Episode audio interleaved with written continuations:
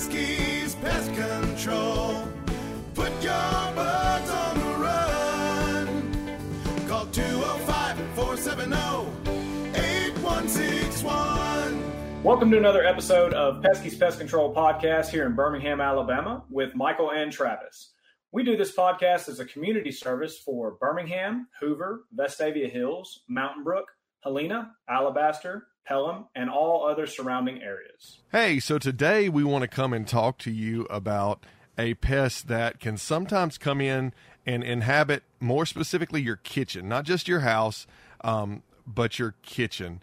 Uh, these little pests that you get are called stored product pests, and that can include a wide range uh, of of different insects. So, Michael, why don't you tell us just to name a few, a couple of stored product pests that maybe you've come into contact with in some customers' houses?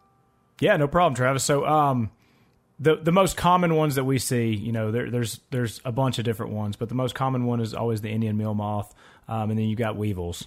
Uh, I'm not going to go into description description of what type of weevils. I know you know you had a really cool weevil the other day that we're going to talk about, but um, weevils are weevils are weevils. So um, you know the biggest thing about stored product pests is just making sure that you're rotating stock. Um, you know, and I, I say that like a grocery store because when they are moving uh, old product to the front, putting new product in, the reason they do that is so they don't get this problem because um, unfortunately bugs can be in our food. Uh, it's a nasty thing, but it just it is what it is.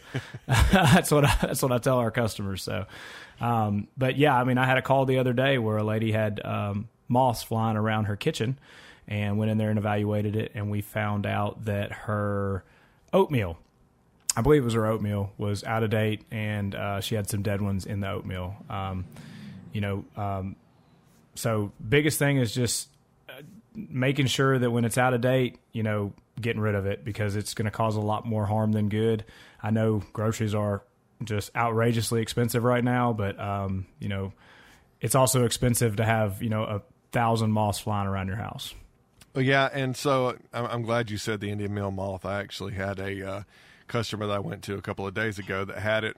Um, and during my inspection and, and speaking with the um, the customer there on site, you know, I was advised that they had found um, whatever it was that the the moths were infesting and had already disposed of it, um, you know, prior to our arrival. But uh, Indian meal moths, I've seen them infest, uh, like you said, oatmeal. I've seen them infest uh, food for geese. I had a customer that had a uh, like a duck pond, a, a geese, a goose pond behind their house, and they used to go buy purpose made food for that, uh, and couldn't figure out where the Indian meal moths were coming from. And I found them in their pantry in a bag that was open, and they just didn't realize it. And there were hundreds of them flying around the pantry, inside the bag.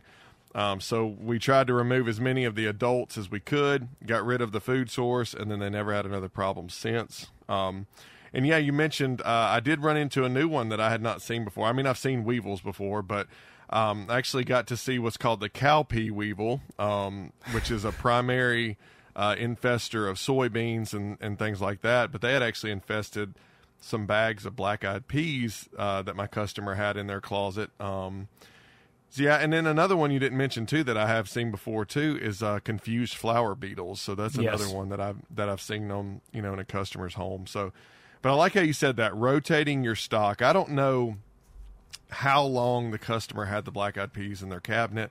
Um, you know, I'm not sure if it was bought right before the new year. You know, a lot of people like to eat black eyed peas and you know and that sort of thing for New Year's, but um, the 100 percent end all be all, making sure that you don't have them or don't have a problem with it. Like you said, is rotating your stock, getting rid of them, and if you do end up with them, get rid of what they're infesting, what they're feeding on. Right?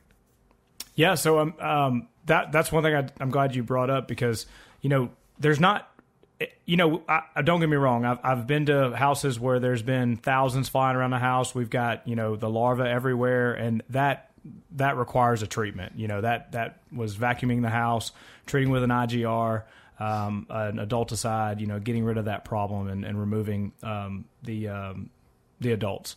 Um, but as, as far as if you just see a moth in your kitchen flying around, you know, the Indian meal moth, it's brown uh, and light, light tan colored normally. Um, if, if you're pulling out, you know, once you see that in your kitchen, you, you need to suspect, hey, I need to go through my oatmeal, my rice, my corn, whatever it may be. If your husband's a hunter or you're a hunter, um, then you know um, check that corn. Uh, we had a, you know, back when we were the fire department, I had a, a, lieutenant that was, he had weevils all over his house. And I went, you know, he didn't, he wouldn't let me come over and see it. So he just, he just kept asking me question after question. He finally found he had a bag of corn in his attic that had been up there for a long time. Um, so yeah, just, you know, not really need for a treatment. Honestly, what we see is we just get rid of the uh, the food source, and and once the adults or once the you know the pupa hatch, um, the adults die, and then you don't have a problem again. Exactly, exactly. Just being very observant. Um, sometimes it takes a little hunting. Uh, I think the customer the other day that had the weevils was very surprised at how long I actually hunted inside of the pantry to find this, but I finally did.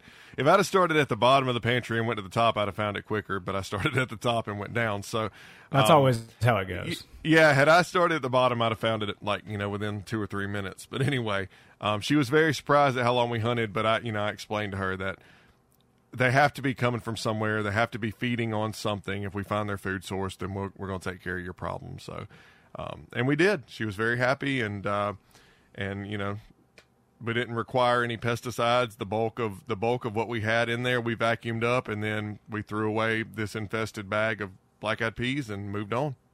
There you go. And I'll say one other thing because you know summer's right around the corner, and a lot of people like to feed their birds and uh, have you know bird feeders outside. Uh, sunflower seeds, bird seed, also a huge, huge problem, um, especially if it's left, you know, over the winter and then the next year and all that. So, thank you for listening to the Pesky's Pest Control podcast here in Birmingham, Alabama, with Michael and Travis. If you have any questions about what we've discussed today, please give us a call at 205 470 8161. And as for me, Michael Winnicky, I'll be happy to speak with you anytime. Google Pesky's Pest Control.